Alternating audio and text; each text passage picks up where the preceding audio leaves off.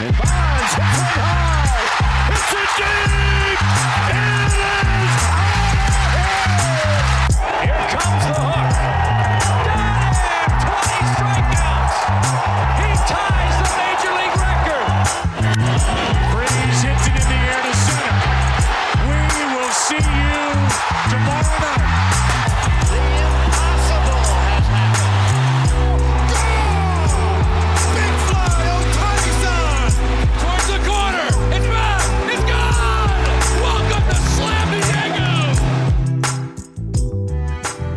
Wednesday, March 15th. Welcome to the Just Baseball Show. That's Aram Leighton, and I'm Peter Appel. And this is the AL East season preview. We are past the top 10s, and now we're going to go through each division on every other episode that we're about to do.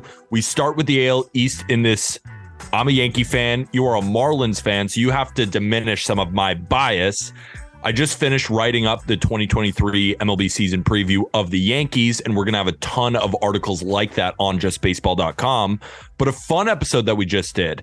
In the episode description, you can find the link to episode 169 of Not Gambling Advice, where Aram, Jack, and I, we did our March Madness bracket. It was an hour and 15 minutes, ton of fun. We Yeah. picked a champion. That's in the episode description. You and Jack really helped me along because I don't know shit about March Madness. Yeah, it was a lot of fun. That was a blast. Um, just kind of chopping it up, bouncing stuff back and forth, putting together our bracket for Pickett. Um, that's that was a lot of fun. So I, I hope people that are, you know, even if you're not a big college basketball fan, you know, I, I wouldn't say Jack, Jack is is darn close to an expert. I love college basketball. It's my second favorite sport to, to, to follow closely. So I feel like I know a decent amount enough to, to help you with your primer. Um, so if you want to get a little bit more of a primer on that, go listen to our episode. And then if you want more, uh, we have the the Just College Hoops podcast as well, which you should check out because those guys are doing an awesome job to they covered the conference tourneys well, and, and now they'll get you ready for March Madness. But yeah, I had a good time breaking that down, and I think our bracket's perfect. I'm I'm pretty sure it is. I agree. We even joked around that we all practice, or at least me. I don't know if you guys actually agreed, but me, I practice my speech that I'm going to give to ESPN or whoever interviews someone to get ha- whoever has the perfect bracket. Practicing my speech, what you say, who I'd like to thank. Good that would be for your brand. Yeah. Just like as like the betting guy, like oh yeah, like it, it just in the bio, like the fuck the units thing. I'm up this man. No one gives it. I had a perfect bracket. Like that's it. You're good. You're set for life. You're going down in history. So, Yeah. but that was fun. This is also going to be fun. We are going to give you a preview of this division. We will have tons of projections, which will probably happen um, a couple days leading up to the season. Yeah. So this isn't the betting episode. This isn't oh, you know, the Rays show value to win the division or anything like that. This Yeah. is just we're going over rotations, bullpens, key players to watch out for, and what to expect from these teams in general. Right. Yeah, exactly. Because uh, there's just so much to unpack right now as we talk about the trends in spring training, injuries, circle back to the offseason. I know that we did a lot of offseason recaps, but now also how are we seeing that impact kind of teams' plans? Unfortunately, a lot of guys have gone down, so that's going to have to be something that we cover, you know, in these previews. And this is really just to get you primed up to know everything you need to know across the league. Our predictions and stuff is going to be really fun because that's going to be a little bit more contentious. We'll probably be debating a little bit more. We'll be writing down, I said this, you said that. But also, it's not always about who we think is going to do what. It's also about the value bet bets, the value picks, and some interesting over unders that we find here we're kind of getting you ready and informed on everything you need to know on each division which is also a lot of fun too but i am very much looking forward to the uh, the betting picks as we get forward into that as well but i feel like there's a lot to unpack as we've been doing the top 10s over the last couple weeks. We've been keeping up with with everything going on but there's been so many little things going on especially when we get to the yankees and a lot of other teams guys getting hurt young players impressing in camp that might force their way into, you know, opening day or early into the lineups, you know, relatively early in the season. So a, a lot to break down, I think, in the ale specifically, as this is going to be one of the more fun divisions in baseball. And I think we should start from the bottom to the top of last year because I think sometimes we, and I, I'm a victim of this too. I think everyone who watches sports is a victim. There's a lot of optimism for teams, but I think it's important to look at last year's standings and see how much truly did they get better. Yeah. Right. Yeah. Because we can really look at team like, let's say, you know, I know you're a big fan of the Blue Jays, but they finished seven games behind the Yankees. I know a lot of Red Sox fans are more excited for this season, but the reality is that they finished below 80 wins last year. So let's talk about those Red Sox because, yes, last year they finished 78 and 84 Mhm. with a negative 52 run differential, the worst in the division. They gave up a ton of runs, but they also scored the third most in the division. But again, they gave up the most in the division. Uh, they really struggled on the road. It was a good home team, but overall, they finished 21 games back of the New York Yankees. When we look at their team from last year, ERA from starting pitchers, they finished 22nd, and in the bullpen, they finished 26. But on offense, they were great. They finished third in batting average, ninth in OPS. This team is clearly going to hit like they did last year, Yeah. and the lineup is really good. We'll go lineup, starting rotation, and bullpen. But in the lineup, and it's funny because his name is first up on roster resource on Fangraphs is Triston Casas, who has been one of the best overall hitters in spring training so far. If we're looking at spring training stats, he is fourth out of all hitters in OPS, slashing 387, 441, 677 for an 1118 OPS. He's slated to play first base at a position that the Red Sox have been struggling at. Normally it's Bobby Dalbec. They even brought in Eric Hosmer, who's now gone. This is a big piece for the Red Sox. A hundred percent. And you know, hindsight's twenty twenty. Um, and I think he was a big reason why they didn't retain Kyle Schwarber uh, in that magical season. Schwarber was a big part of what they did in that playoff run, but I think they saw Casas on his way, and you know they didn't really like what Schwarber doesn't bring to the outfield in terms of the defense, so they let Schwarber go. I- think when you look at what Casas is going to bring, you know, we saw some of the the stories around like the veterans not loving how he like basically bathes in the sun in his underwear out in the outfield and takes his naps in the clubhouse. And like, it, it- this isn't because Triston Casas is an asshole. I'm not going to pretend like I know him very well personally, but I know a lot of people that have played with him that know him well. He has his routine. He sticks to his stuff, and and it's a reason why he's successful. And and he's just a little bit different. Like he's a unique guy. But I that's part of the reason why I believe in him. And I think that as a, as a 23 year old, he can handle the pressures that come with it. I think his teammates are going to learn to just let him do his thing because he's going to be one of the best hitters on this team. But I'm glad you start with him because I think he is he is a big X factor for this team. And there's a few, but on the offensive side, I think he's a big X factor because they need him to be a guy. Um, you know, we know Devers is going to be good. Justin Turner, thank goodness he he dodged that. You know, anything serious there injury wise. I think we all agree that we still think Turner can swing it, and he was great in the second half. Um, they've got a lot of dudes, but I think Casas, if he is closer to that 125 WRC plus guy that that we think he can be, uh, and, and that really talented power bat, this offense is pretty good. Uh, and I think between him and Yoshida, the two rookies here, uh, those are the two guys that I think can really help determine what this team's offensive ceiling is going to be.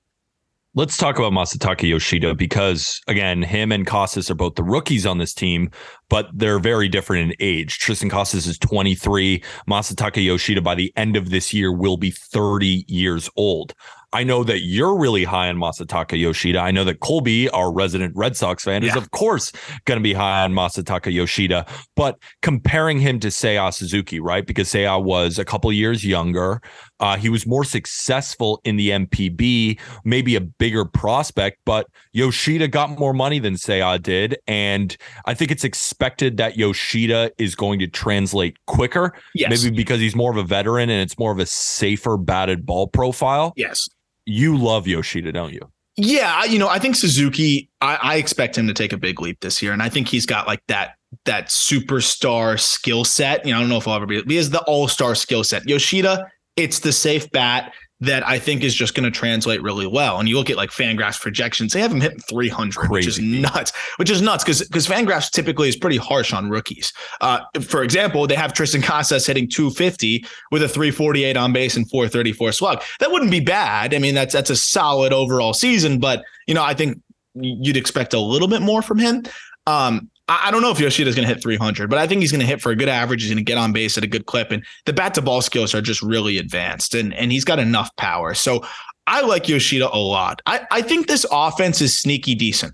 Where in terms of just production, Where I'm concerned, and what I don't think that they addressed in the slightest is, and we'll get to pitching, but but defensively, man, like how, how do you feel about about this defense? Yeah, Casas is fine at first. Devers has improved a, a bunch at third, and I don't think he's a liability there.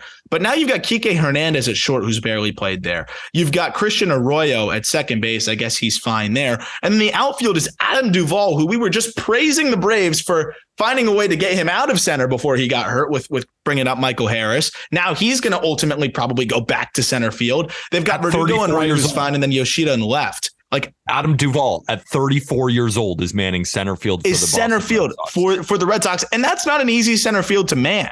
Like Nope. that's a unique. Uh, the, the the triangle in center field. There's a lot of space to cover. I know it's shallow and left, but there's a lot of space in the gaps there. I, I- I don't I don't love that setup there, and, and the outfield has me a bit concerned because we don't know what kind of defender Yoshida is going to be either. Um, and, and you know it's not like Verdugo is anything great out there. So I'm a little concerned about the defense to say the least. I think they're going to hit, but how is that defense going to be behind an iffy pitching staff too? I'm looking at Red Sox overs this year, man. Red Sox overs in terms of wins or losses? No, overs in terms of runs every game. Oh, oh, I agree because I agree with you. This team will hit. There's no real weakness in this lineup. You could say Reese McGuire is the weakness, and I'd understand that. But he actually had a decent cameo with the Red Sox when he came over from the Chicago White Sox in that trade. But again, there's no Christian Vasquez. Kike was so electric in center field, but now you move him to shortstop, which he hasn't really played. Kind of reminds me of the Jazz Chisholm situation, moving a second baseman to center field. They're doing the opposite. They're moving a center fielder back to shortstop. And yes, he's done it before, but over an entire season, not only are you taking his defense away from center field and replacing him with a 34 or 35 year old, you're putting him at a position that he is just weaker in. We see him in the World Baseball Classic playing center field because that's, I think, his best position. I wonder too, because we've also seen guys who make the move to completely different positions. Sometimes it affects them offensively. Yeah. You have an error in the first inning, it could kind of get in your head. You're worried about defense, and that takes away from what you're going to do at the plate. But I think overall, this offense with Casas, Devers still bangs. I still think Turner's going to be good. Yoshida should be good. Verdugo, Kike, like oh, even Adam Duvall is going to hit. Like this team probably finishes top 10 in OPS, but that's probably the only stat they finish in Yeah. the top 10 over their entire team. Yeah, and, and I don't hate the bench either. Refsnyder was a lefty destroyer. bench is great. I think. Yeah. I think the bench is. I mean, obviously, it's not better than the uh, than the lineup, but having a bench like this is huge. Jorge It's. Alfaro, really good athlete. Bobby Yeah, Dalbec, good power. say what you want, but as a like As a bench guy that can leave the yard any at bat, I love having a guy that at least you can pinch hit and he can run into one. Like that's that's that's good to have. Refsnyder again, great platoon guy. Yu Chang has been swinging it in the WBC. We'll see how he does. And they've got some guys in the upper minors that, that could get some some looks like Duran um, and, and Valdez as well. I, I think we're going to see a bounce back from from Kike Hernandez, but I think it's important to note like he has never played more than 150 innings at shortstop. So th- this is a guy, or uh, he's never played more than 159 innings. Excuse me. He played 159 innings back in 2018. That's it. So he's, I'm sure, going to hold his own. But holding your own when you've got a guy that's just learned how to hold his own at third base defensively, second base with Arroyo, he's fine. Uh, and then we just talked about the outfield. Like this could be one of the worst defensive teams in baseball. And if Alfaro is catching, he's not a good catcher either. Um, McGuire is solid.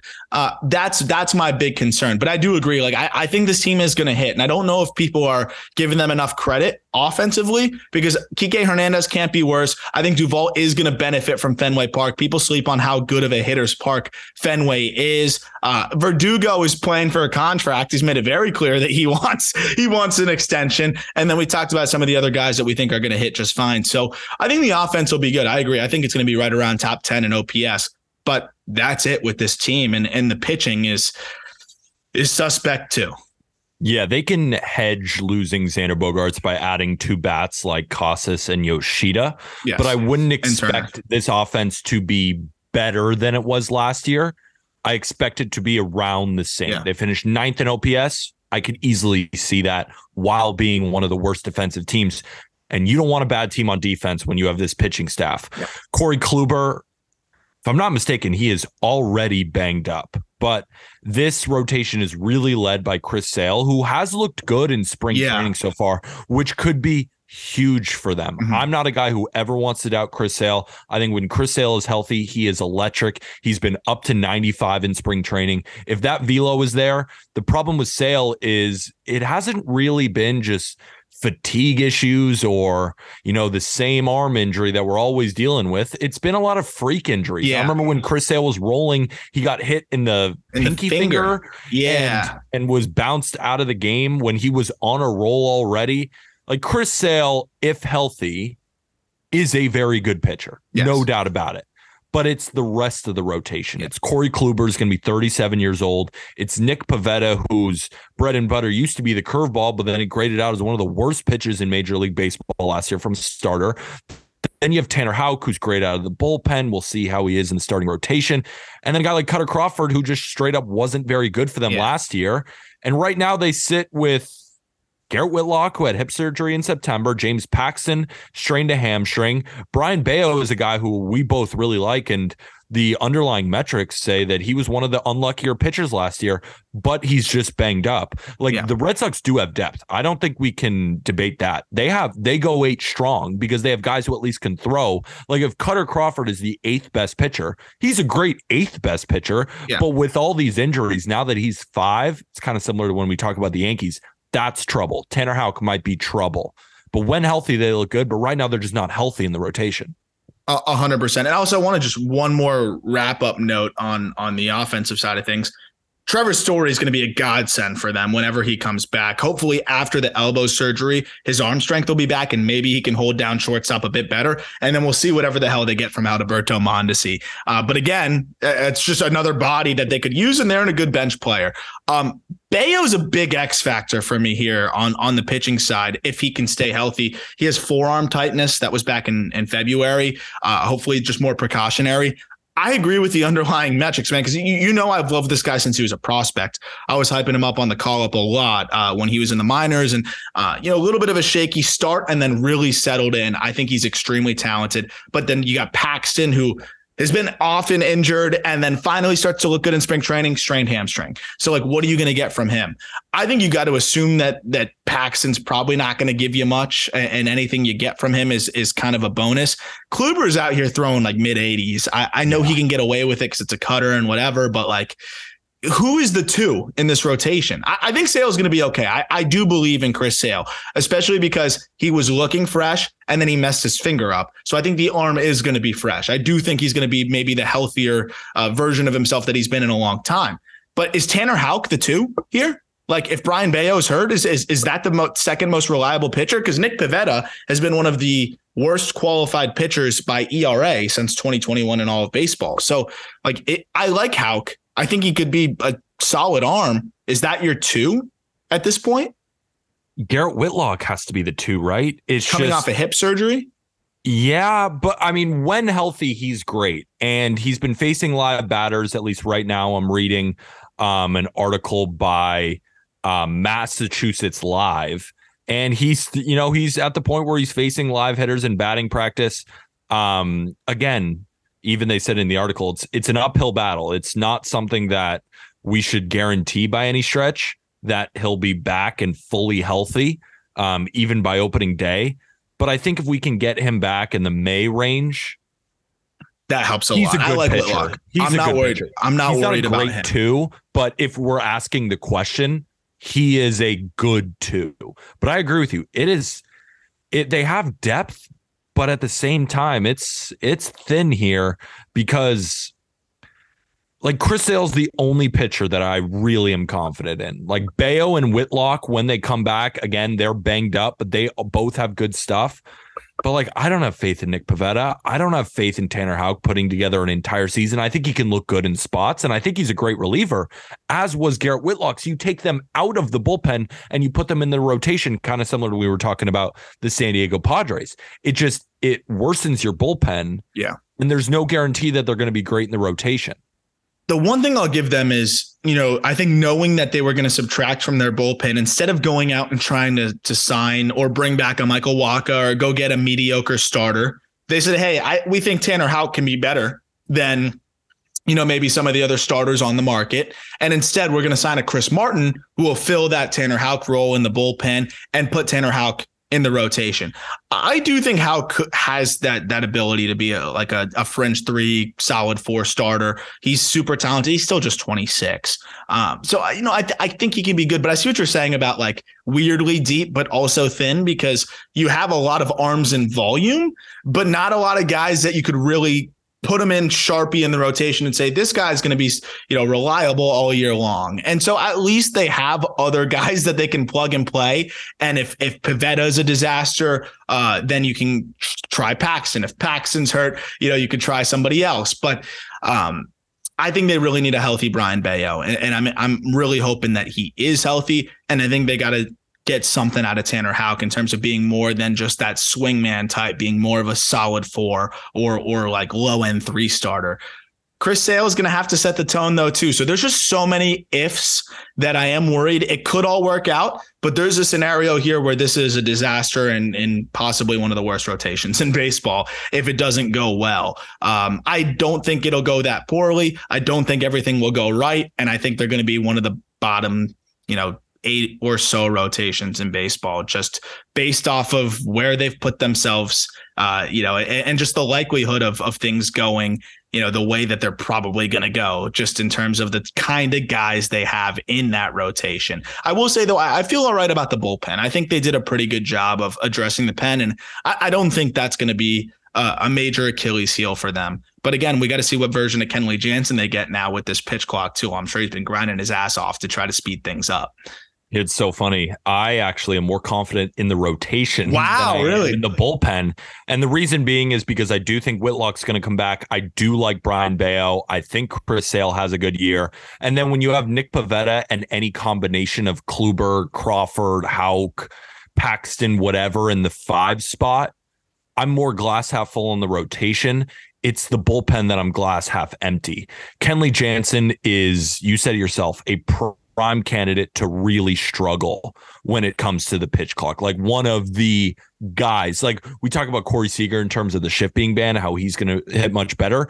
Kenley Jansen is the opposite when it comes to the pitch clock. And it's not like he was even that good last year. He led the, I think he was one of the league leaders in saves, but a lot of numbers say he's majorly due for regression. Like I didn't love the contract really at all. And I don't love it this year at 36 years old.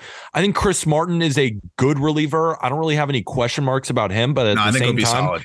he is 37. John Schreiber was fantastic for them last year, but he's 29 and he's never really showed it outside of last year. I will say that he has a good year. Fangraphs puts him at a 370. I think that's likely. I don't think he's going to have this amazing. They hate relievers on Fangraphs. They, they really do. Fangraphs hates relievers. Hates them. Hates them. They they think they all suck. Yeah, I agree. And like last year, he had a two two two. I don't maybe not a three seven, but not a two two. Right? Yeah. No. No. But you know, I, th- I think he's a good reliever. And then I, I liked getting uh, swapping out a Matt Barnes for a Richard Bleier. They didn't. They needed to get Barnes out of there. Bleier's a reliable middle middle relief guy. I'm telling you, I watch like Joely Joely Rodriguez, like f- former Yankee. The dude is not good. Like he right now by Roster Resources fourth in their projected bullpen. That is not someone you want to go to in the sixth inning. Maybe a lefty specialist. Yeah, and Richard Bleier. I mean, it's just the top. Bleier, Bleier's ha- all right. Bleier's all right. He's all the right. top three have to outperform expectations for yes, this yes. bullpen to be okay. Yeah. And they were 26th in bullpen ERA last year, which is not a perfect stat, but in whip they were 21st in walks they were 25th and strikeouts they were only 15th hits they were 22nd home runs they were 18th like overall there wasn't a lot to look forward to and i don't think it's that much better so i would say i'm actually more worried about the bullpen than the yeah. rotation but i think we're both aligned just don't believe in the pitching that much. Like a yeah. lot has to go right for them to be good. Not even great. Not even great. Yeah. You know, and, and here's the problem. And the last thing I'll say is if the rotation falters, then likely the bullpen suffers as well because well, one, you're going to be going to the bullpen earlier, but two, you're not going to be able to to have some of those guys potentially go to the bullpen that that you you wanted to initially or had in the bullpen last year, like a Tanner Houck, you know, like some of the other guys that we mentioned, even a Kutter Crawford in middle relief, like those guys might end up be make, being you know more active in in the rotation than they were in the bullpen. So yeah, I, I, mean the pitching as a whole is a question, and I, and I am worried about it, and and I'm very interested to see how they piece it together. But as you kind of walk through the rotation, I could see a scenario where they piece it together, right? You know, as you talked about with with a healthy Sale, with Kluber holding it down as still a reliable back end of the rotation guy, and then having a healthy Bello, and and and I think Houck is a fine four. I really do. So they, they they could piece together the rotation. I, Chris Martin was one of the best relievers in baseball in the second half. So if he can continue that, I'll feel a little bit better about that bullpen. But yeah, there there's a lot of questions on the pitching front, and I am very curious to see how they handle it. If it's a disaster from the get go, what do they do? You know, do they do they you know keep trying Houck? Do they keep trying some of these guys that you know have been injured and and just see if they can figure it out. It's going to be very fascinating to see how how the Red Sox approach this. But at least the offense, I think, won't feel the loss of Xander Bogaerts maybe as much as people think it will. Yeah, I think this is a they won 78 games last year. I think they'll be around that this yeah. year. I, I, think 78 to 80 wins is likely. Yes. Uh, the Baltimore Orioles, 83 and 79 last year. They finished 16 games behind the New York Yankees negative 14 uh, run differential. Pretty good. Um, they didn't really score a lot of runs. Uh, they finished fourth in runs scored in their division, uh, but they had a pretty good pitching staff. They were fourth in both stats and runs scored and runs allowed, and they finished fourth in this division. Very good home team, struggled on the road, kind of similar to the Red Sox. Uh, and when you look at their team last year, the offense got better when, of course, you add a guy like Adley Rutschman and you add a guy like Gunnar Henderson. But over the entire season, they finished 20th in batting average and 20th in OPS.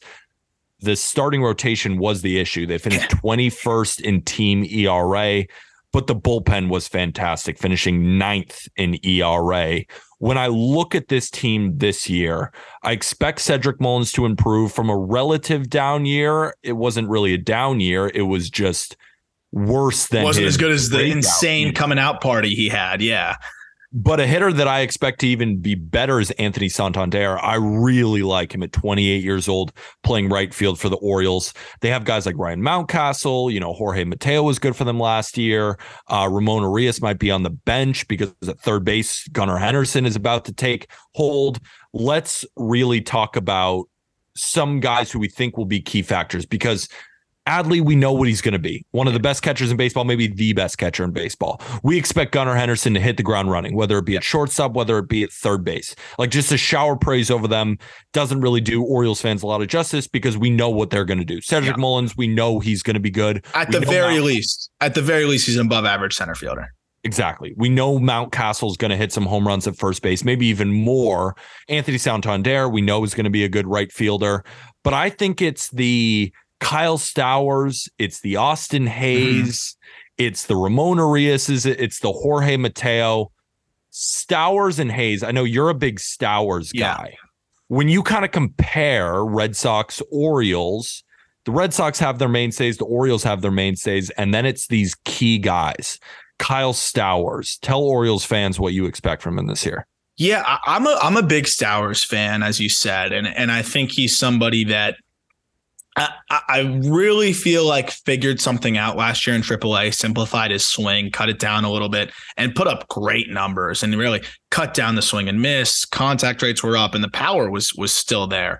Um, I, I think he's going to be a really valuable piece for them, and he's still tw- just turned 25 years old. He's got a combination of a little bit of power, a little bit of speed, and, and a good ability to get on base, swing and miss a little bit. But I, I actually am I would not be surprised if he's the more productive player between him and Austin Hays. I'm actually very curious what they're going to get from Austin Hays because this guy was fantastic in the first half and brutal in the second half. I've seen enough to where I think Stowers can be a 115 WRC plus guy, maybe even a little bit better than that, and play good defense in a corner. Um, I'm curious to see what they get from Hays because overall it was a good season from Hays, but I think he hit 220 in the second half. He really he really struggled uh, just to, to do anything close to what he did in the first half. And the good news for for them, you know, the good news for the Orioles is they have a lot of other guys, you know, knocking on the door. Uh, but that is that is a guy that I'm I'm very interested to see how he does after a slower second half and and a really exciting coming out party in the first half. Then you look at second base, and I think that's their big hole because right now they have Adam Frazier slotted as the opening day second baseman. And both of us hate it. We just don't think that he. Sh- I think it's sh- like, why isn't Jorge Mateo in this? Why is why isn't Ramon Urias playing second base? Yeah, Ramon like, Urias is literally better than him. Like, why did the Orioles decide to do this? It makes no sense to me. They could have given that eight million dollars to someone else, eleven million. I don't even know what it was because I don't really care because they shouldn't have done it. Aram. I don't get it. And, and, also, it's like Adam Frazier was like, I'm excited to get everyday reps. Like they basically told him they're going to get everyday rep. He's going to get everyday reps. If Hays, the one good thing about Frazier is that if Hays struggles, Frazier can go play a corner. If you need him at second, he can go play second. Like he's a great utility guy on the bench, though. I don't know why he's playing every day. Um, this is one of those things too, where not only would I rather have Urias, I would rather probably have Terrin Vavra and see what he does. I would rather have Jordan Westburg. I would rather have Joey Ortiz. Those are two prospects that I really like in this. Like, there are so many guys that are close to big league ready that I would rather see get these at bats that I think could have more of an impact. Like Frazier is a bench guy. They're not paying him to be a bench guy. And when they didn't really address pitching, whatever they spent on, you know, the, the Kyle Gibson, let's say, like I would have rather have them put Frazier's money on top of that and actually got a more impactful starter. Uh, that's the one spot that's really frustrating for me. I think this offense is going to be a force, and, and I just don't really get why they they put Adam Frazier into the mix here when they've got three guys knocking on the door and two guys on the bench who can play that position right now. And, and I think put better offensive numbers up. The reason I love this Orioles offense is because we are upset about one position that they have a ton of depth in. Yes. So let's say Adam Frazier does struggle and the Orioles come to their senses and they play anybody else we named we think that they're going to be a great team because you look up and down the lineup right now. I don't really see any weaknesses. Like with the Red Sox, there's weaknesses on defense, there's switching positions. But you look at this team up the middle, the defense is going to be great. Like Adam Frazier, yeah, he's not going to hit it all, but if he's playing a good defensive second base, which I know he can, yeah, and then you have Jorge Mateo and you have Cedric Mullins in center and Adley Rutschman at catcher. That is such good defense. And then Gunnar, a natural shortstop, playing third. Oh, he, he'll be fantastic there. Mount, Mountcastle's decent at first base. Like Hays can play the outfield. This is a good overall offense. Really good defense. And defense. Yes. Like that's what they pair that's better than the Red Sox. The Red Sox might finish slightly higher in OPS. They might. But give me the Orioles offense as a whole when you add in defense. Like I think this unit as a whole is better than the Red Sox, but the Red Sox might have better counting numbers when the year ends on offense, but that's not everything, right? Of course. And how about speed too, right? I yep. mean, and you get a guy like Cedric Mullins who's probably going to steal 30 bags. You got somebody like Gunnar who's good for 15 to 20. Santander, maybe not the biggest burner, but then you got Stowers who can who can sneaky, you know, run a little bit. Mateo flies. Adam Frazier is an above average runner. Austin Hays is is at least average or better runner. Like they've got a lot of speed, and this is just going to be a, a, pain in the ass team to face. I think so. I, that's what I really like about them too. You get the defense, you get the speed, you got enough power. Um, but in that home stadium, you, you want to see the speed and defense because there's a lot of space out there. So I like what they've got brewing over here offensively, and they've got a lot of other options if guys you know struggle that you know we thought might be a little bit better, like a Hays or a Stowers or a Frazier. And a great and a great bench, like we said. So they yeah, have yeah. plenty of depth, and not only on their major league roster, it's on the minor league team as well. But the rotation. I was gonna say, do rotation. you feel better about this rotation or the Red Sox rotation? I feel better about the Red Sox rotation. I think I do too. Because Kyle Gibson is slated to be the one, Cole Irvin is slated to be the two. Kyle Bradish, who did have a great second half with the emergence of that breaking ball, looked much better. Dean Kremer had a great year last year, but the underlying metrics are horrific. Yeah, uh, and not maybe he could be a guy who outperforms them, but even even if he outperforms them by a good margin, he's not. He's not. Yeah, he's good. regressing to a four ERA, and then it's yeah. Grayson, who we fully expect to be great, but again, he's a rookie. Like, Yeah. guys can hit a rookie wall. He's also going to be on an innings limit. He's not going to be able to throw 200 innings this year. In two years, he might win a Cy Young, but in 2023, what should we expect from him? So that that's I'm glad you teed me up for Grayson because this was a guy I wanted to talk about. I've seen him drop a little bit on prospect rankings, ve- very small. It's relative, right? But like, four from- to eight or something. Yeah, yeah, But you know, people were talking about his stuff backing up a little bit last year when, when he was dealing with that like lat injury.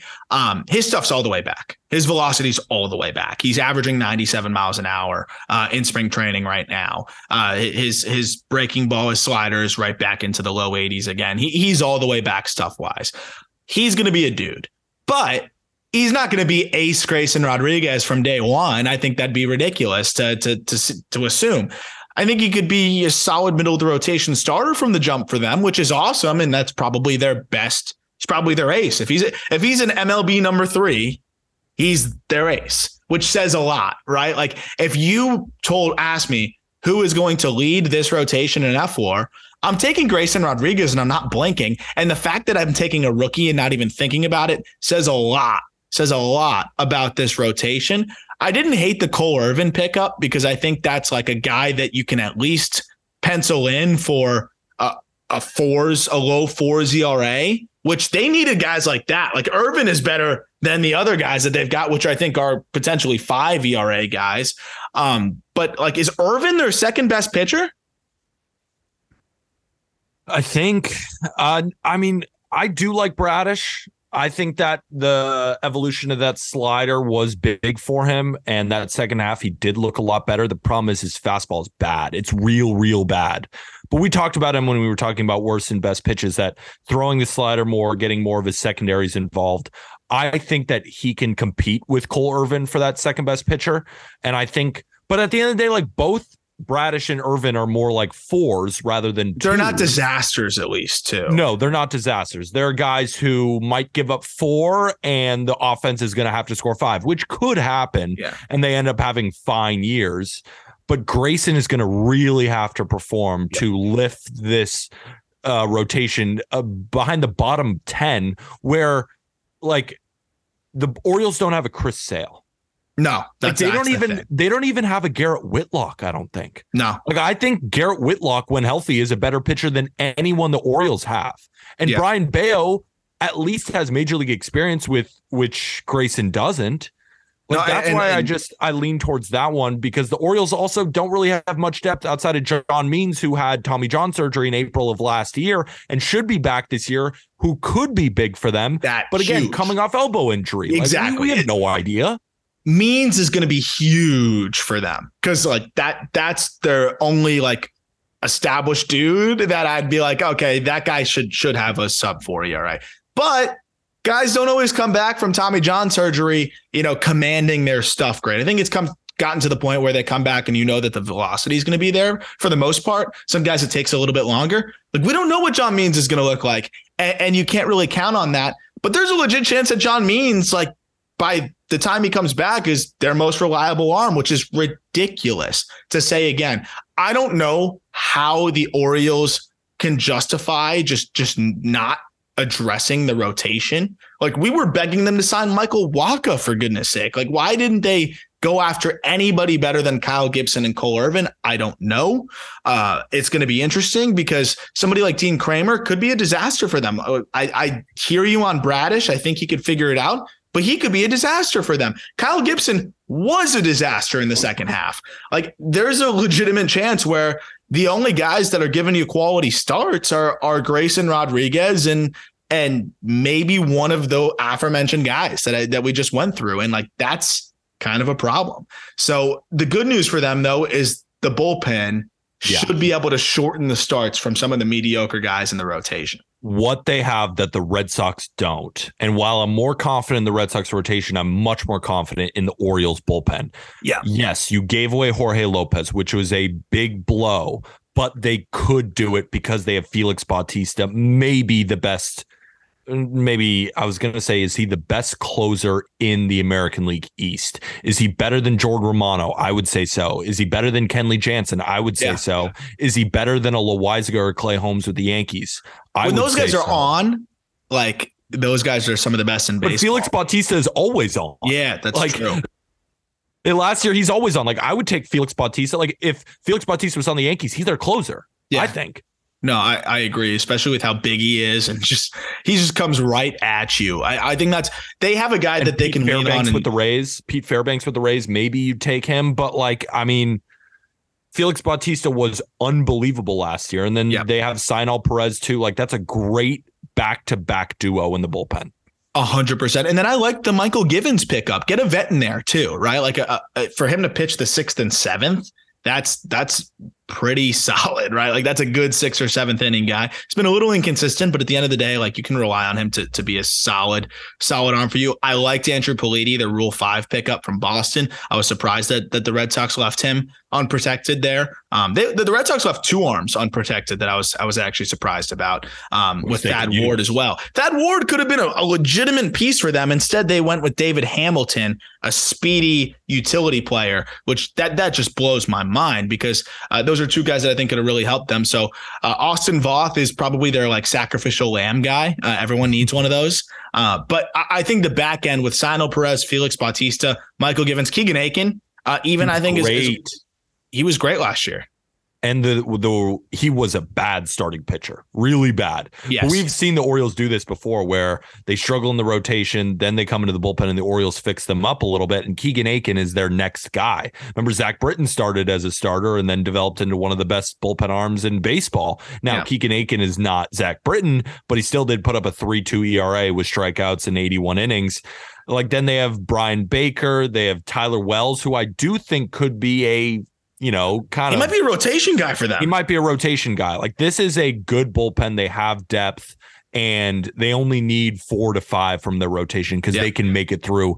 Unsimilarly to the Red Sox, where they need their rotation to step up. And while I believe in that more than the Orioles, I from top top to bottom, from the number one starter to the last bullpen guy, I like the Orioles pitching unit better. But from the top five in the rotation, give me the Red Sox. But again, it's close because neither are that intimidating. Also, Dylan Tate, he he's I believe through recently Yeah, coming back from an injury.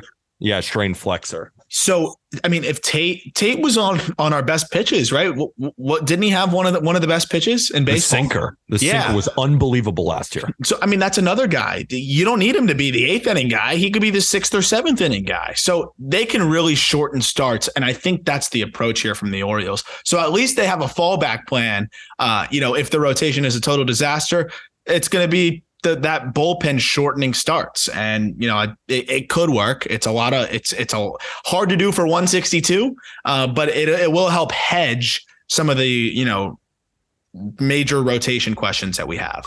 I think the Red Sox have more upside than the Orioles because if everything comes together, the Red Sox could be very good. Yeah. But the thing is, the Orioles have a higher floor, and I'm willing to go with the team with the higher floor. I think the Orioles finish fourth. I'm really interested to see what DL Hall does too. Like Yeah. if DL Hall can just remotely throw strikes, he's he's a guy that could be a rotation Nasty. piece for them. But that's another guy that if he's not sticking in the rotation, you throw him in the bullpen. Now their bullpen might be one of the best in baseball because I think DL Hall's got it down enough to be a good reliever, and he showed stretches of that at the end there when they were using him out of the bullpen. If DL Hall is in that bullpen too, that might be one of the best bullpens in baseball. That's one way to circumvent a really iffy rotation. The Tampa Bay Rays finished 86 and 76 last year. Uh, playoff team. They were 13 games back behind the Yankees. Um, again, really good team at home, really struggled on the road, but finished with a 52 plus run differential, plus 52. Uh, they didn't score a lot, but they barely gave up any runs. They finished second in runs allowed in the AL East last year, while finishing last in runs scored. And if we look at just how they finished last year, as a team, they finished 17th in batting average, 25th in OPS as a team. They just did not swing it last year, but pitching is their game. Starting pitchers finished third in ERA in all of baseball, and the relief pitchers finished seventh in ERA, sixth in whip. This team is going to pitch again. They have elite pitchers from top to bottom. And I, but I think to figure out whether the Rays make more of a statement than finish 86 wins and kind of get bounced a little early in the playoffs is are they going to hit this year? Yeah. Yandy Diaz had a 146 WRC plus. Yeah. He really does hit. His problem is playing third base, but we ranked him as a third baseman. That might have been a mistake by us because he's probably going to play a lot of first base this mm-hmm. year as Isaac Paredes, who was pretty solid for them last year, is going Yeah. to man third base. Wander. I mean, he could lead the league in hits if he just stays healthy. Big game Randy, enough said. Brandon Lowe's about staying healthy. Harold Ramirez somehow was amazing for them in the DH role. And Yeah. Now he's probably going to keep hitting because that's the Rays way. Manuel Margot is fantastic when healthy. Christian Bethancourt can really hit as a catcher. And then they have Jose Siri, who's one of the best defenders in the outfield in Major League Baseball. But with this team, it looks good on paper, right? Yeah. All those names I said, there's no real weaknesses in this lineup. The problem is staying healthy. Yeah. That that's the thing. But you know, we we go into the year assuming they're going to be more healthy than last. And and under that assumption, that means they're going to get 80 more games of Wander Franco, 100 more games of Brandon Lowe. That's two of their best hitters. So right there, I mean, that offense has to improve. Um, then you look at some of the guys that they have potentially that that could be coming up. You know, I think Curtis Mead is making a really strong case to break in with this ball club. And now, if that gives you the opportunity to use Paredes as more of that platoon guy who crushes lefties, and Mead, he could be a rookie of the year. I I mean, that that's how good the bat is. That's how powerful, and he's the blend of like above average hit tool plus power. That guy could be a real impact right away. I love Jonathan Aranda. I think he got the freshman or the, the freshman, the rookie struggles out of the way, um, and, and is able to kind of I think he's going to be a guy that's going to hit for them too. And then Mejia, a split in time with Bethancourt. That that's pretty solid behind the behind the dish. This team is going to be better offensively, and I, I don't see how they aren't similar, or at least maybe even a little bit better on the pitching side. Glasnow is already hurt, but they didn't have him at all last year. You assume they're going to have more of him this year. You got McClanahan, you got Rasmussen, you got Eflin, you got you got the whole the whole team basically with Springs and Patino, and you added Eflin. I- I'm interested. Like, I think this team can only be better offensively, and I think they should be the same, if not better, pitching wise. The Rays should be an improved ball club this coming season. I don't really see how they aren't. Uh, and they were like the most injured team maybe in baseball last year in terms of all of the guys they had hitting the shelf from the bullpen to the to the lineup to the rotation. Even I mean, this team was was bludgeoned last year. bludgeoned. And what I know about the Rays, do they get bludgeoned two years in a row? Because when I look at this Rays team, I think it might be the most complete in the entire division on paper right now before guys get injured, of course. Yeah. Because if we, what we can't do is just assume that they're going to get hurt. Yeah. What we can do if guys are already hurt is say, well, it's not starting off well for them. But right now, as we sit here today, we are recording on Tuesday, March 14th. You're going to hearing this on March 15th. This, in my opinion, is the best team in the division. This Tampa Bay Rays team. Most well rounded. Yeah. Where is the weakness in the offense?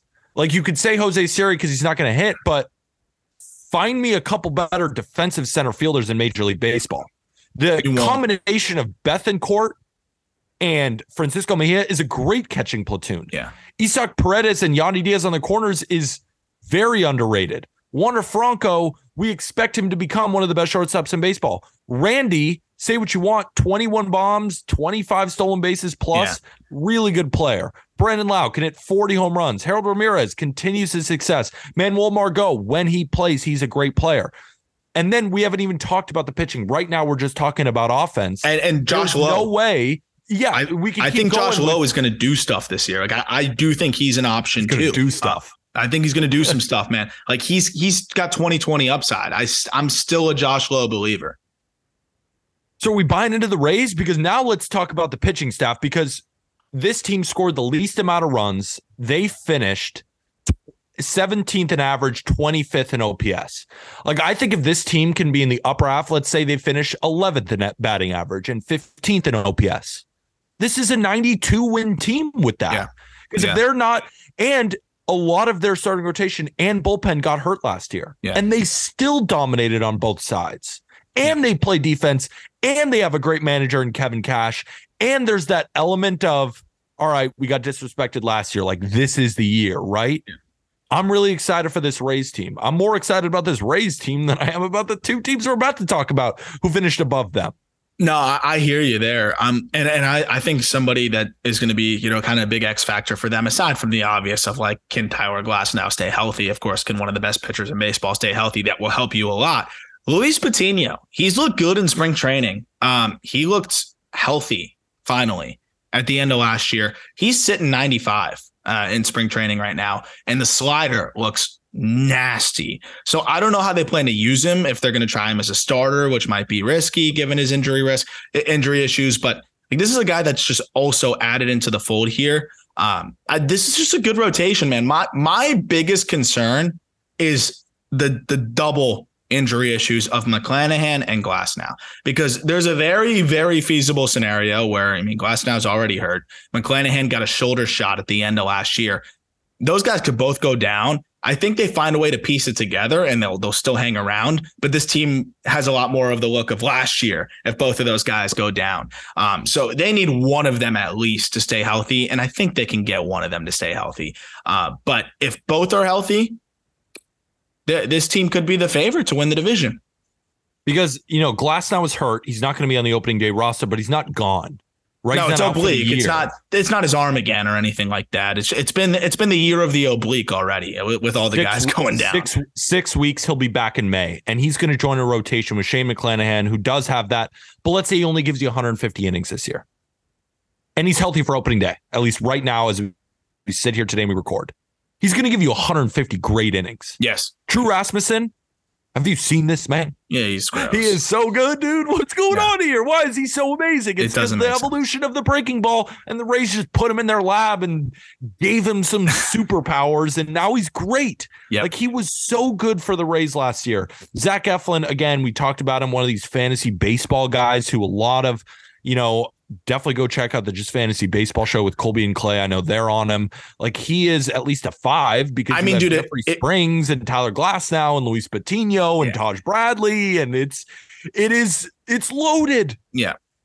Yeah, and and the, the fact that they gave Eflin three years, forty mil, like they, they they see something there that I think they can tweak and and kind of get him get him over the top. And then they've just got a lot of like just depth arms, like a Yonny Chirinos, a Josh Fleming, like it just guys to step in when you need it. And then Bradley when he's ready. Don't sleep on Colby White too. That's one of my favorite uh, underrated names. One of the best fastballs in the minors was coming off of Tommy John. I think he should be up and have a chance to to to get into that bullpen as well. Like this bullpen is going to be classic race bullpen, but this one might be as as good as as ever. Um, especially if they can get some of the other guys back from injury. But um, yeah, I, I'm in on the Rays, man. I, I definitely am. This team is a lot better than it was last year, and they've got a lot more reinforcements. All those prospects are are knocking on the door of, of being ready. I think Mead will get a chance early in the season uh, to to be able to to break in with them, uh, make you know a couple months in and and offer that offensive boost. And then again, don't sleep on Aranda.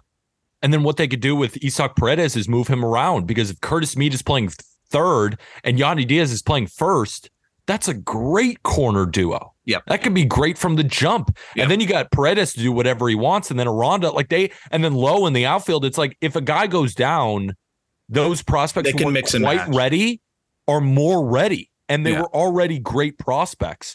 But let's talk about the bullpen to end on the Rays because we agreed the Rays bullpen is going to be great. But Pete Fairbanks and Jason Adam as the one two. That is so good. That and if they had Andrew Kittredge, Oh. that's maybe the best one, two, three in baseball. I mean, Yep. and then you have like Colin Poche.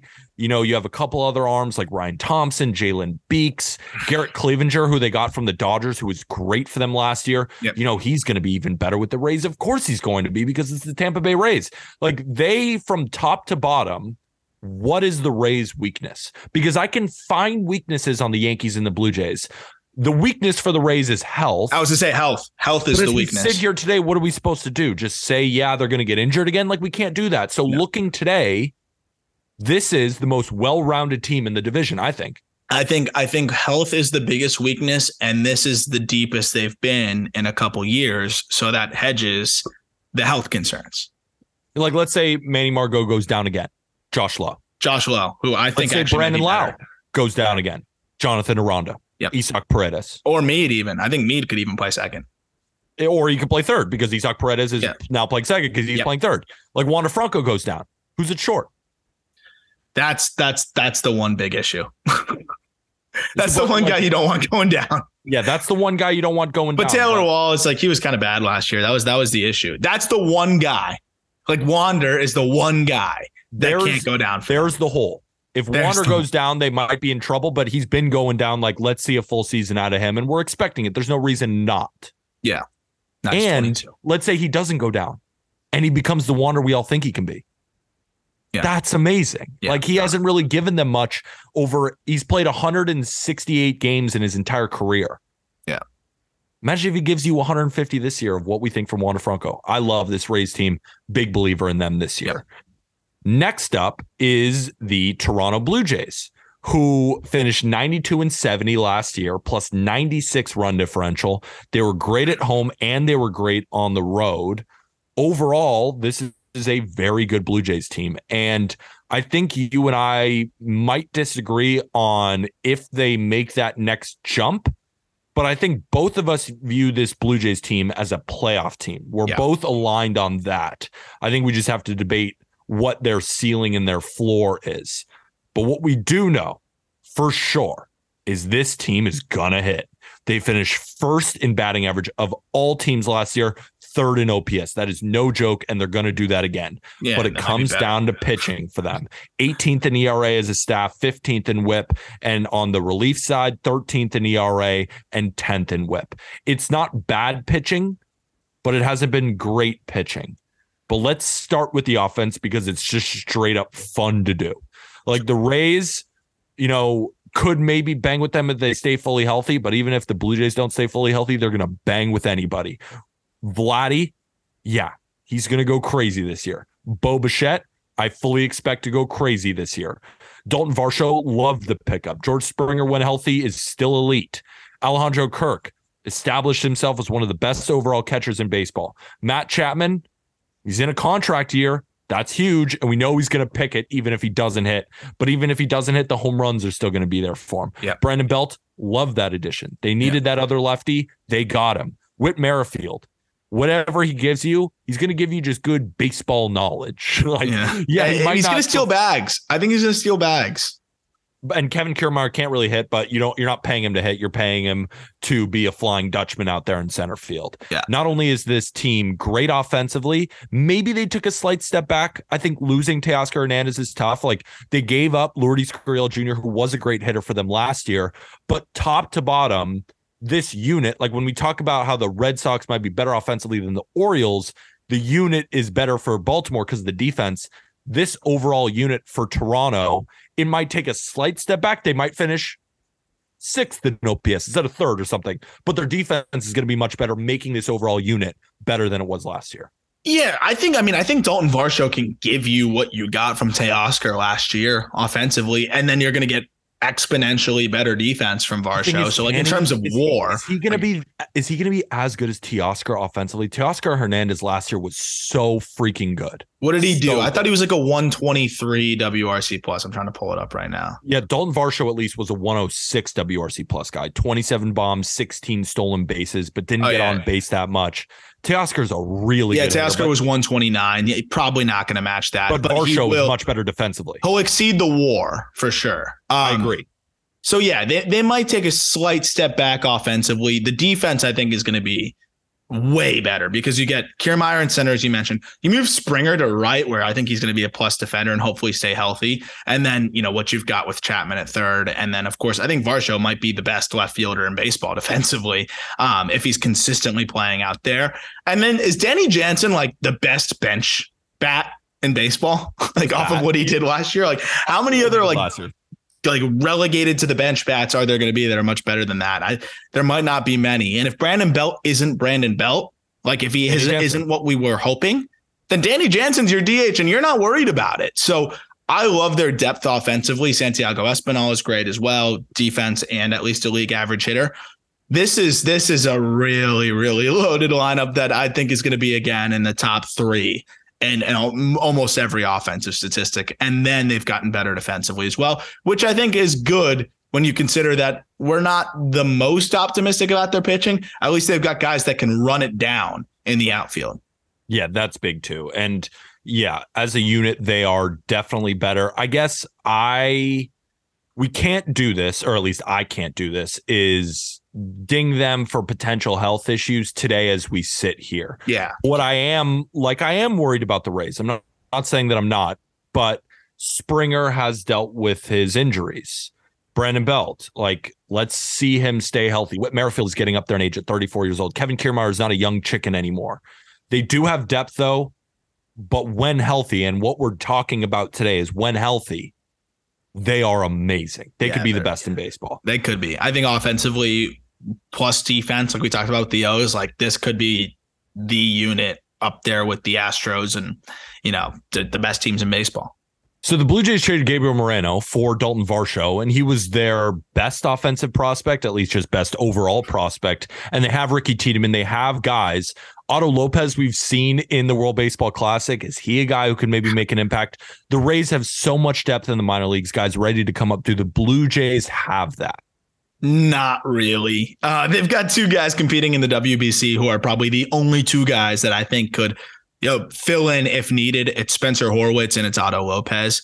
Um, those guys to me though are more depth pieces. So they don't have anybody kind of like knocking on the door like a Curtis Mead or like some of the other guys. The one guy that is knocking on the door as we get to the pitching side though is is a Ricky Tiedemann who I think could force his way up there. But offensively, it's it's got to be this group or the bench. Uh, otherwise, yeah, things are not going well if if Spencer Horwitz is in there or if Otto Lopez is in there. There you go. So the Blue Jays, they just need to stay healthy, but there's no reason to believe that they shouldn't. But maybe they don't have the prospect capital, but when you have Danny Jansen on your bench and Santiago Espinal plus Cavan Biggio, if he can give you anything, this is a very good offensive unit. But the pitching is where I have my concerns. Yeah. Alek Manoah, for some reason, is projected a 3.75 ERA, and it's because his underlying metrics were not good. But a 3.75 is just over aggressive. He should be in the 3.3 to 3.4 range by some of those numbers. But I do think more he's a 2.9 to 3.0 ERA guy. I still think that he's very good. Gausman, at this point, we know we're going to get dominant. Great pitcher. If talking about underlying metrics, they think he should be even better than what he was last year, which was great. But then we get two, three through five. And this is why I am a Rays over Blue Jays guy. Because from one, the top of the rotation to the bottom of the bullpen, I think this Rays team blows them out of the water. And if the Rays stay healthy offensively, they're not to the Blue Jay standards, but they're at least in the upper half of baseball, maybe even the top 10. But glass half full approach, Berrios bounces back. Bassitt looks great again. And Yusei Kikuchi looks like more what he did in Seattle. The question is, are you glass half full for them or glass half empty? I lean glass half empty. Berrios has real issues with that fastball. He just saw it in the sucked World. Baseball Classic. Yeah. Like this is not, you know, we're not seeing anything else. This might just be a problem. Chris Yeah. Bassitt, he was good with the Mets, but he really slowed down at the end of the year, and he's now 34 years old. And Yusei Kikuchi has looked great in spring. I'm more confident about Yusei Kikuchi than I have been in a while. But Yeah. overall, I don't know how good this back end is. Dude, I, I can't give away Jose Berrios in my dynasty fantasy league. Um, like he, he's he's a problem. Like it, it, it's we just saw him get shelled in the World Baseball Classic. Like that fastball is batting practice. It was one of the most demolished pitches in baseball. We talked about it. I don't feel good about Berrios. I, I actually think if I had to bet on one guy bouncing back, I think I'd bet on Kikuchi. Um, from what we've seen so far this spring, um, and, and just the fact that he has better stuff. I think Bassitt's going to be a fine arm for them. Like I, I think he's going to be okay. I'm not as worried about him. I'm terrified about Berrios, and I think just if Manoah naturally regresses, he was. Uh, uh, what was he two two last year? Like Yeah, he was four. yeah, like it- it's a joke. Uh this rotation is n- maybe league average or slightly below. So that that is a concern. Um I, I think Berrios, we talk about X factors, that's the X factor. Like he doesn't even need to be good. Can he just not suck? Like if Berrios is a four ERA, I, feel a lot better about this team, but I don't have a lot of confidence that he could be a four. Um, and, and like we've talked about, they don't have a ton of depth. You, you hope that Hyunjin Ryu can come back maybe at some point and and and help out. But what are you going to get from him? He's 36 off of Tommy John. Can Ricky Tiedemann come up and help you? Maybe he has not been stretched out whatsoever in the minor leagues. I could I would see them being very careful with him and almost potentially using him more as a reliever later in the year. Um, so I don't I don't know the the rotation I'm I'm worried about for sure, and I think that's a big separator for the Rays here, um, because we're talking about a 162 game season. You need to have guys that you can trust one through five, and and I really only trust one, two and a half. like that's really it for me. And then Ross Stripling is gone. Yeah. Is there anyone on the Blue Jays outside of Manoah Gausman who you think replicates a 303 ERA? You're you're praying Chris Bassitt, but I don't think he replicates that. I think I don't think could be so either. I think he could be cl- close. I think he could be in shouting distance. I think he could be three five, three four, three Mm, five. That's pretty damn good. I don't think- know. I think it's more three nine four. Ugh. That's me though. I I know you do not you you you do not like Bassitt, which I I, just think- understand. I I just think the arm's slowing down a little bit. I think he'll still be good. I think he'll still eat innings, but I just wouldn't expect the Chris Bassitt that we've seen in previous years. But while I'm low on the rotation, I'm actually higher on the bullpen that I think a lot of people are. They've improved it. It's it's real good. Like Yeah. I don't think it's quite to the Rays standards, but I do think when we talked about top 10 bullpens, it was right there. Jordan Romano was an excellent closer, no doubt about it. Erik Swanson is fantastic. Really liked him with Seattle. Of course, Van Fangraphs thinks he's going to suck, but like Yeah, that's whatever. Fangraphs. We think he's going to be good. Yimi Garcia, if we're talking about best pitches, his fastball was up there. Yeah. He can pitch. Anthony Bass, I know you former Marlin, he was great when he came over to Toronto. And as a six inning guy, that's a great pitcher. No, Bass is good. 35 years Bass old. figured something out. Bass figured something out. I mean, he was good with the, sixth Marlins. inning, sixth So inning guy. It's a great. sucked, sucked, sucked, sucked for the Marlins. Then the next, like literally, Marlins fans didn't want to pick up like his like one million dollar option. Like they were like, just just scrap that. He he was really good at, once he was removed from the closer role. Anytime he's in the seventh and eighth, lights out. Closer sucked. So now he's going to be what sixth or seventh for them. That's fantastic. He'll be fine for them. Um, I, I think that this bullpen is is really solid. Like it, this is the best Jays bullpen we've seen in a while. I mean, that's why I like the Swanson pickup. I agree on Yimi and Bass, and then even Adam Cimber. Like that was sneaky good last year. This is a lot of Marlins castoffs, but they seem to help these Marlins castoffs figure it out. Even Trevor Richards is that like bulk innings eater. Same with Mitch White. At least those two guys you can plug into the rotation for spot starts too. Like they're not disastrous. They have big league success under their belt. Like this team just has a lot of arms, which is good. Um, and I do I do like the bullpen too, though. And and Tim Tim Mayza is no no slouch either. Yeah, Tim Mayza, they it's mostly right-handed, but having Mayza back there, that helps at least when they have a lefty in him. But when I look at the Blue Jays team, and I'm going to be called anti Blue Jays because I'm called anti Blue Jays every year until they prove to me that they are better than what they show. Because social media, you know, we put out top tens, and the one fan base who always disagrees with us every single time is Blue Jays fans. Mhm. They think Vladdy's the best first baseman. They think Bo Bichette might be the best shortstop. They think Noah's the best pitcher in baseball, and Kevin Gausman is the second best. And it's like we're hating on them. When in reality, I say this every year. I plant my flag and say, "Prove it to me," Yeah. because last year, right? They were also the shiny team. They had all of these guys too, but they had Teoscar and they had Lourdes Gurriel Jr. They had Kirk, who we expected.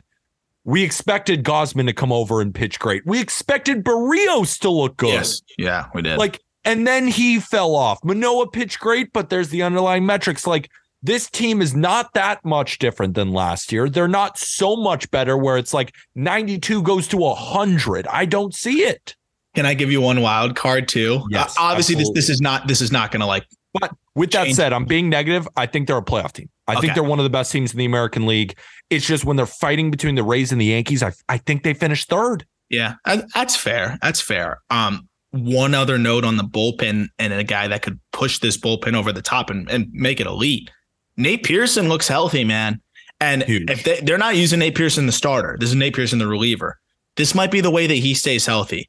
Uh, he's sitting 98, 99 in spring Mm. training and in winter ball. And I was watching some of the winter ball starts. He looks good. The slider looks good. If this guy is their middle reliever, you know, and, and maybe pitches his way into high leverage, that's another nasty bullpen arm. Another team that can shorten starts with those iffy three, four, five starters. So uh, I'm interested to see what they get from Pearson this year too. That's true. I didn't give enough credit to that because I do like their bullpen. And if I'm so worried about the rotation, hold each team the same, right? They will be able to shorten games because I do like the bullpen, no doubt about it. And they're going to hit. They might just win a bunch of 7 5 games. That might just be what they do. Another Mhm. team where we should be looking at overs because they are going to hit and they are going to play defense, which again is going to help the pitchers. But you can't help Jose Berrios on defense when he's allowing 39 home runs in a season. You just You can't, can't, do it. you can't, you can't rob a home run from the 20th row. You can't. But I do like the Blue Jays. I know you're higher on them. You like them to win the division. Potentially. I, I I'm I'm very interested in the Rays. I want to see, you know, I want to see some some more transparency on the the situation with with Mead, with with what is going on with Glasnow and things like that. But I, I think Rays, Yankees, Blue Jays are all right there. But this is the first year where like I'm really considering the the Blue Jays, and that'll be a good teaser for our predictions episode. I agree. The New York Yankees, they finished 99 and 63 last year, plus 240 run differential. They were unbelievable at home and Yeah. even a good road team. The Yankees finished 15th in batting average, but fourth in OPS as a team. They finished fourth in starter ERA. They finished third in bullpen ERA. This team does look very good, but they have questions. Yeah, they do. Third base is where I want to start with Josh Donaldson because the Yankees love him on defense. They're paying him in the money. He's going to start at third base and he's going to suck. And I'm hoping DJ LeMahieu can play more third base for him. Yeah. Aaron Hicks in left field. I mean, Is Judge I was playing writing center? in my article. I, hold on, I was writing in my article. The Yankees had the best record at the trade deadline, and Aaron Hicks had a 713 OPS. Newsflash. The Yankees didn't finish with the best record, and Aaron Hicks did not finish with a 713 OPS. He was not good. Yeah. You look at the shortstop position. Is it going to be Anthony Volpe? Is it going to be Oswald Peraza? IKF is taking reps in the outfield. what we do know is Jose Trevino is one of the best defensive catchers in baseball. For my money, he's the best. By framing metrics, by most metrics, Jose Trevino was far and away the best defensive catcher in baseball. That is huge. Oswaldo Cabrera, wherever he plays, he put up a 111 WRC plus and one and a half war in 44 games. Yeah. He was great all over the field. DJ LeMay, he was back healthy. Now he's not slated to start, I guess, in in the opening day lineup because you don't really know where to put him. But what I do know is that he's going to play five or six days a week, and just ha- we're going to have revolving off days. Anthony Rizzo going to be a huge benefactor of the shift. Tied his single season record for home runs last year with 32. You have Aaron Judge, who's coming off an 11.4 fWAR season, and Gleyber Torres was much better at second base. And then Harrison Bader is dealing with an oblique injury to start the year. Common for Harrison Bader at this point to start years with injuries Yes. and just be injured in general. But he's in a contract here. We expect him once he comes back to be good. And I assume it's going to be early May, late April. He's shut down for six weeks starting now. So that's about the timetable we should expect him at. This Yankees team, Aram, finished fourth in OPS and first in home runs. Had a lot to do with that man, Aaron Judge. Yeah, yeah. And it also had a lot to do with Giancarlo Stanton, who hit 30 plus home runs. Yeah. They have a good offense. They do, but they have much more questions than the Blue Jays do. I'm just worried about like I- the back half of that lineup, right? Like I think counting wise, like the offense is going to produce because of Rizzo, Judge, Gleyber, and Stanton. But like when you're trying to win a ball game and like do up that inning is is Oswaldo Cabrera, Josh Donaldson, Aaron Hicks, and Jose Trevino. Like, We aren't scoring. yeah, you're not scoring. Like we aren't scoring. that's crazy to me. And I, I don't know what DJ's health situation is, But and I know that Donaldson, like they have to to play him for whatever reason. I don't know what. I think he has Brian Cashman in like a headlock. Yeah, Like, he's got he's got noogies. dirt. Like he's literally. like, you better play me. yeah, Like, it's no crazy. there's no other way. I mean, wh- why can't we just sell him for scraps? and LeMahieu's better, like immediately, and Way better. like uh, like immediately. So I don't understand that one. Um, is Judge gonna play center now until Bader's so. back? Yes, and he was great in center. Yeah, no, he's good. I'm not worried about the that. outfield. Is you, you could put Stanton in left and Oswaldo in right, which is good, or then- it's Hicks and Oswaldo, and maybe Stanton's at DH. I would put Stanton. Aaron Boone came out and said he wants Stanton to play between 40 to 60 games in the outfield this year, and Stanton wants to play outfield. I've actually noticed that Stanton, when he plays outfield, hits better. Yeah, He does.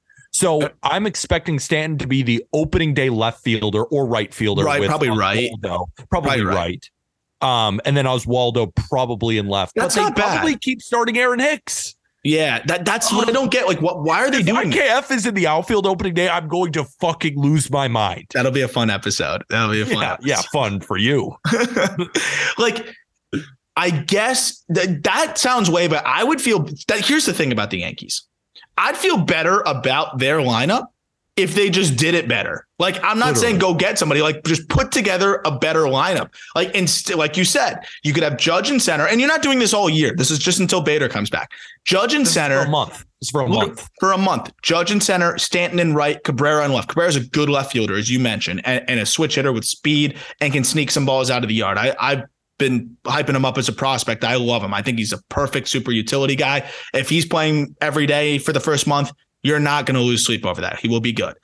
But then that allows you to put somebody like LeMahieu in the DH role, who's going to be a much better offensive piece than Aaron Hicks right? So I, I, just don't understand why they would go with with any other lineup.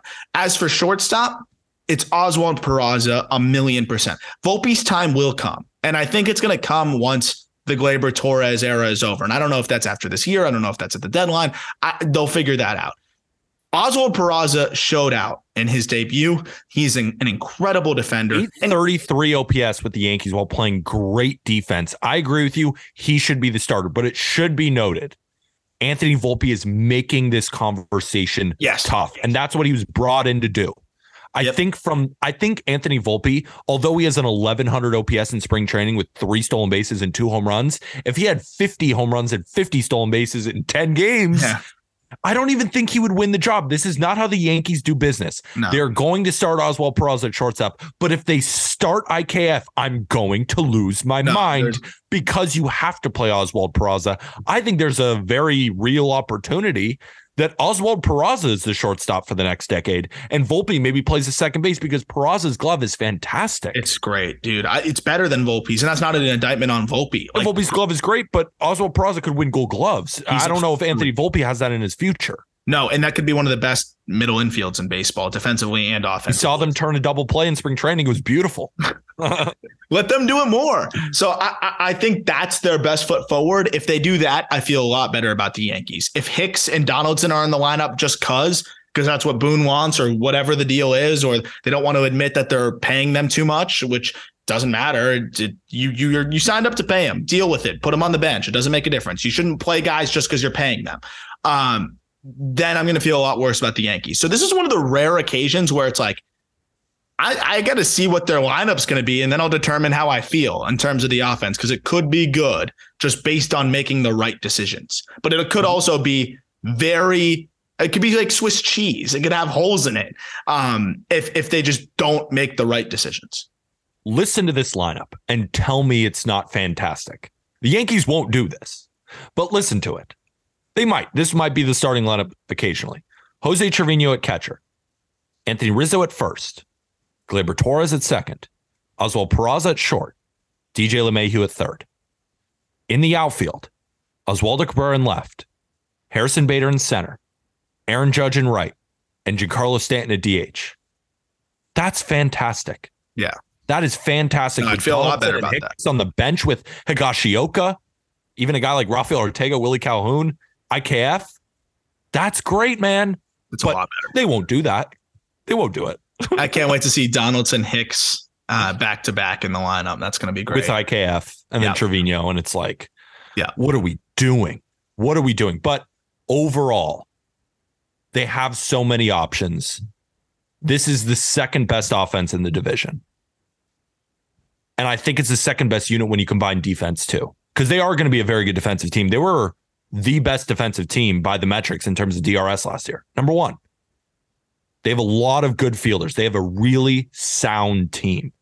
It's just about Aaron Boone and Brian Cashman making the right decisions, playing the guys who should be played. And I'm already hearing Yankee fans asking for eh, for Jasson Dominguez play left. Stop, stop. Yeah, no, no, no. Stop. He is so young. He has never played a game in AAA. Can we relax? I know he's hit some home runs in spring training. I know we're going to see him in a few years, but it's a few years. Yeah. I know there's the Juan Soto's and the Juan Francos of the world who have come up early in it, but he is not that. He just isn't. He's a great prospect. We will see him soon, but do not expect him even on the 2023 Yankees. I wouldn't expect to see him even in a September call up, right, Aram? No, there's no way. He'd have to go nuclear for a September call up, but he looks great. His time's coming, but I, his time's next year, I think, probably like middle of next year. we were slightly negative, but I think that this Yankees offense is fantastic. I do. Overall, it is great if they play the right pieces. Yes, 100%. If they play the right pieces. Starting pitching.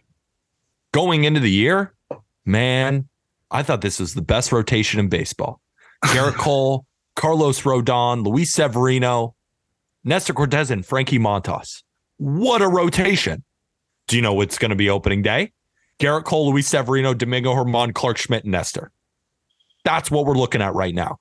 Carlos Rodon, forearm strain. Frankie Montas, shoulder surgery. This rotation right now is kind of similar to the Blue Jays.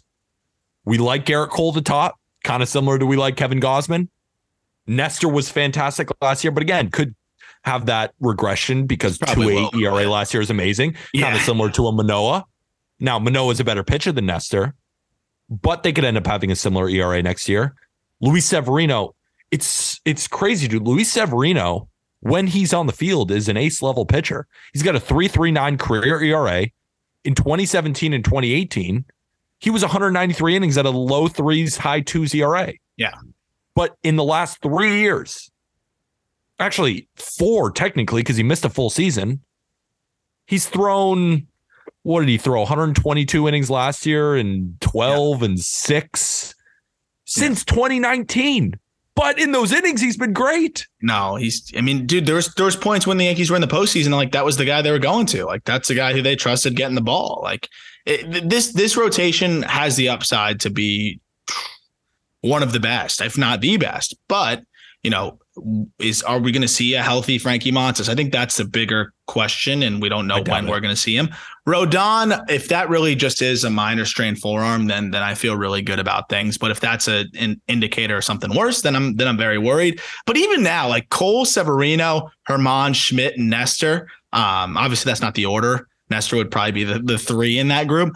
That's a good rotation still. Like if Schmidt's your five, like I'm not worried about Schmidt as your five. Germán as a four, he's a he's a solid four. And they've got other options too. So like even in the in the doomsday scenario right now, that rotation's not bad. And then you just get to plug in a Rodon to that, and then hopefully a Montas in the second half of the season. That's elite. Uh, but we'll we'll see when Rodon comes back. But even until then, if they don't have Rodon for the first few times through the rotation, this is still a solid rotation with Cole Severino uh, and Nestor at the top three, and not a disaster at four or five. I think fine four and five starters. Let's say this is how the rotation stacks up April 28th. Garrett Cole at the top, Rodon at the two, Luis Severino at the three, Nestor at the four, and Domingo Germán at the five. That's good. Is that the best rotation in the division? It would depend on a healthy Glasnow, I think, but I would say probably yes. So this is what I'm talking about with when I'm talking about the Yankees. It's they're tough to read because we go through each unit. They're very close with the Blue Jays in terms of offense and defense. They have a better rotation than the Blue Jays, even with some injuries. And they have a better bullpen than the Blue Jays do. Yeah. And they won seven more games last year. No, no. I, That's why I can't buy the Blue Jays. I yeah, can not- it's it's hard for me not to say, yeah, the Yankees probably just win this division again. They're still Yeah. very good, but at the same time, will Aaron Judge put up eleven point four fWAR? Probably not. Does he put up seven? Does he put up think- seven? And yeah, the Yankees win ninety five games. He puts up seven. He puts up seven. And the bullpen, I think, is going to potentially be better, right? Like Holmes Oh, I is love this bullpen. Holmes is healthy. Mike King is healthy. Loaisiga, like he did get, uh, did have a bad outing in the WBC, getting it out of his system now.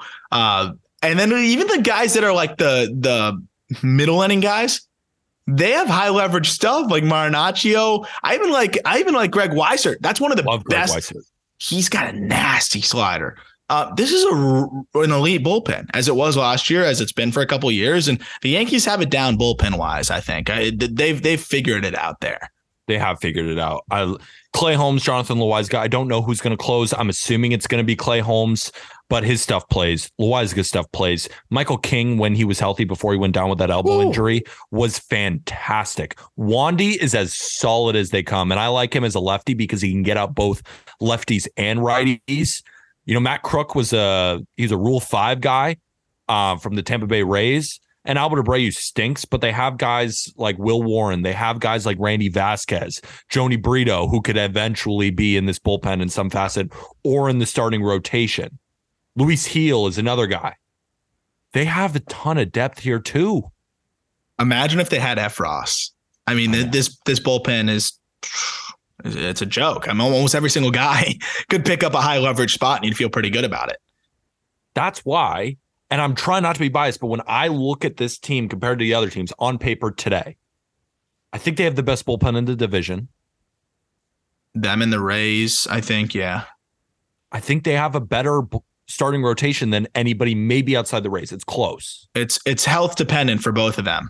health So- dependent for both of them. Yeah. But I think when healthy, they're both two of the top rotations in Yes. baseball. Absolutely.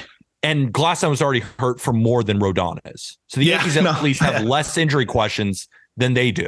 Which is just just sad. it's just, so it's it's all the best teams in the AL East. Their best units, the Yankees are as good or better. Because then we look at offense and they're similar to the Blue Jays. Yep. I still think they might win the division. Like I think the Rays are like my dark horse. Like I'll probably bet on the Rays to win the division. yeah. I mean, the But Yankees. the never Yankees probably win this division. They'll never have good odds. But no, I agree. I, I think I think the Yankees are have to be the betting favorite. Um, and assuming that Bader can come back early, you know, w- when we think he will, and and that there's no major injury, you know, looming for Rodon. Yeah, th- this team's got to be the favorite, and I think by by uh, more than more than a slim margin, uh, just based on the talent that they have here and the guys that they have coming up. And the thing with the Yankees is their system's good. I just wrote it up not too long ago. Top prospects are on justbaseball.com for the Yankees they they can go out and make another trade. They could bring somebody up. Like they they they can they can make some moves. They've got capital. So the Yankees are going to be the Yankees this year, and and they might even be a little bit better than last year. So it's going to be very interesting. But it's going to be really about the health, and that seems to be the trend with this division and baseball in general, but specifically this division. Um, so I, I'm interested to see how that shakes out. But the good news for the Yankees is even their backup plan rotation, like we just went through, is not a disaster. It's actually still pretty good. And that'll do it for this episode of the Just Baseball Show. That was the AL East preview coming up. AL Central, AL West. Then we'll head over to the National League. It's going to be a great week of episodes, and we will be at the World Baseball Classic. Yes, Aram sir. has already been down there, credentialed for the World Baseball Classic in Miami. Jack and I will be down there Wednesday. Probably as you're listening to this, we're going to be recording together in a Airbnb. It's going to be a blast. Cannot wait for that trip. World Baseball Classic, season previews, and then all of our award picks. It's almost opening day, dude. Let's it's getting it. so close. So many podcasts to find on the Just Baseball Network. You can find that in the link tree linked below. Instead of a bunch of different links to a bunch of different podcasts, you click that link, you'll see the full array of Just Baseball and Just Sports Network podcasts. On the flip side, make sure to rate this podcast five stars, whether you're listening on Spotify or Apple Podcasts. It's the best way to support this podcast as well as getting yourself some Just Baseball merch. If you're watching on YouTube, hit us with a like, comment what you think about the AL East, and hit that subscribe button. Anything else on before we say goodbye? That's it. I'm really pumped for the WBC coverage and and spring training. I mean, excuse me, opening day right around the corner. And definitely go check out that episode on Not Gambling Advice with our entire March Madness bracket. That was an absolute blast. That's on Not Gambling Advice. And with that, thank you.